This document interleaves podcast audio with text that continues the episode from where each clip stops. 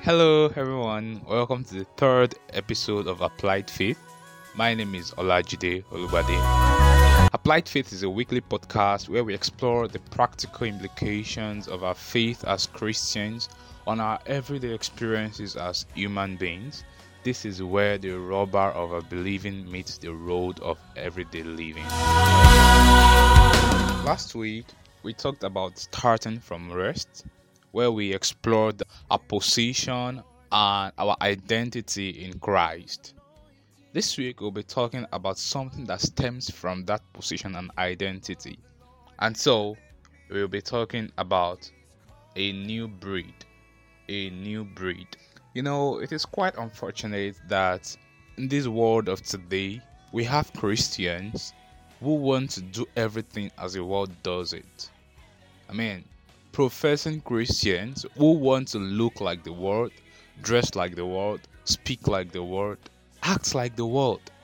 But it's an entirely different thing we find in the Bible if we look closely.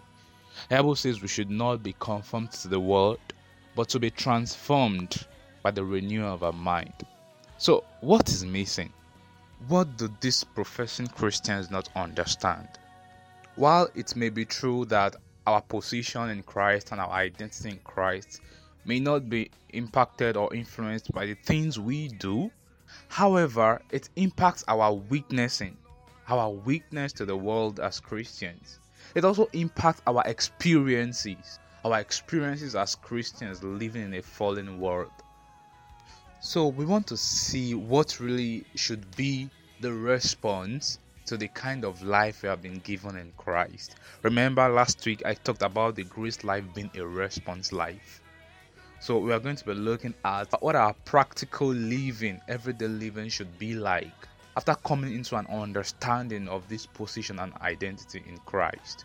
So we will be basing our conversation on Colossians three, which forms like the basis, the, the blueprint for this Christian life, once we have come to an understanding of our position and identity in Christ. It opens by telling us the very first principle of this kind of life. It says, "If ye then be risen with Christ, seek those things which are above, where Christ sitteth on the right hand of God. Set your affection on things above, not on things on the earth." Now, this is the interpretation.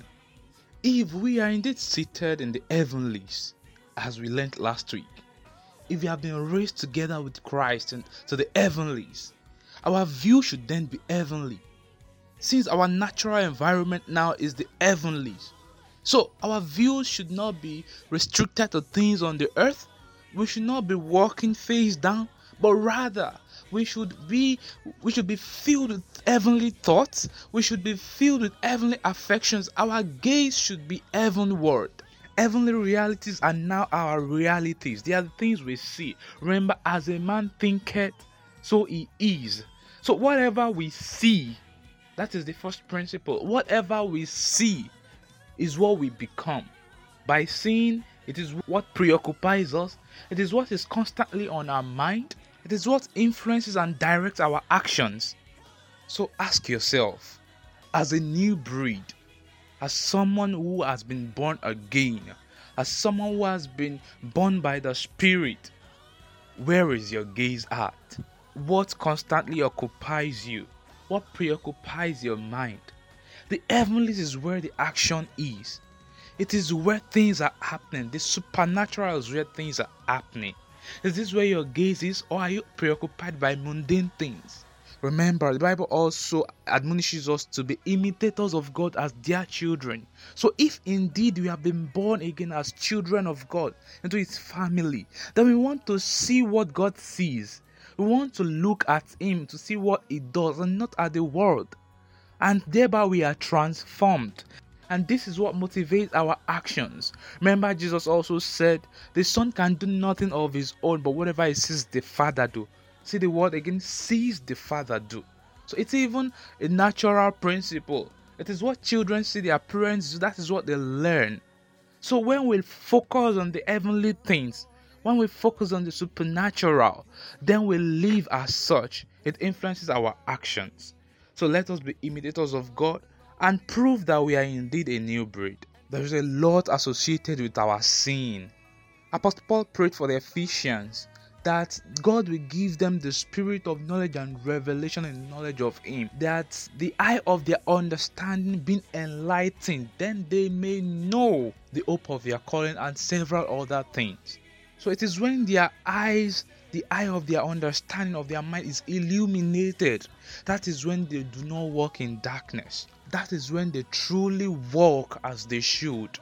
That is when they truly assume a personality that corresponds with the position to which they have been elevated. So it all starts with our sin.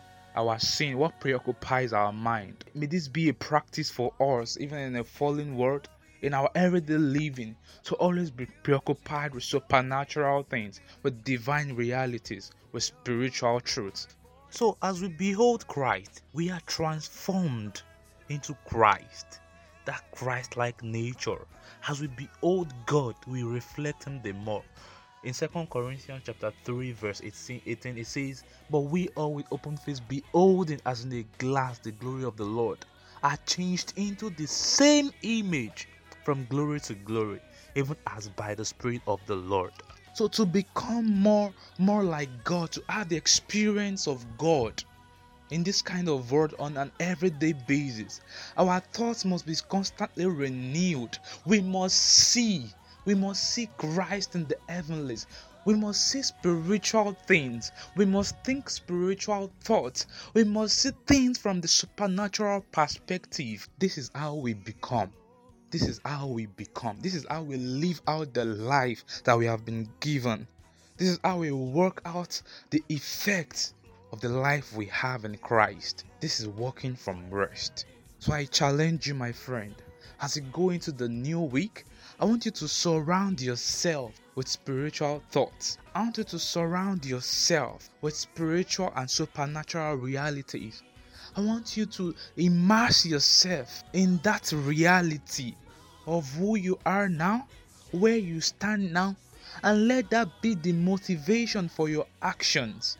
Even as you go about your daily life, about your work, about your studies, I want you to listen to messages, listen to spiritual songs. These are the things that shape you. These are the things that mold you. These are the things that help you not to co- be conformed to the world. These are the things that help you to really truly live out as the new breed that you are. So I pray this week, your sight will be set on things above. I pray that your heart, your understanding will be illuminated by Christ. Thank you very much for listening. Remember to drop me your comments on my WhatsApp line, plus two three four eight one zero zero seven nine one nine three nine, plus two three four eight one zero zero seven nine one nine three nine. I pray the week will be a fruitful one for you in Jesus' name. Keep applying your faith. Oh,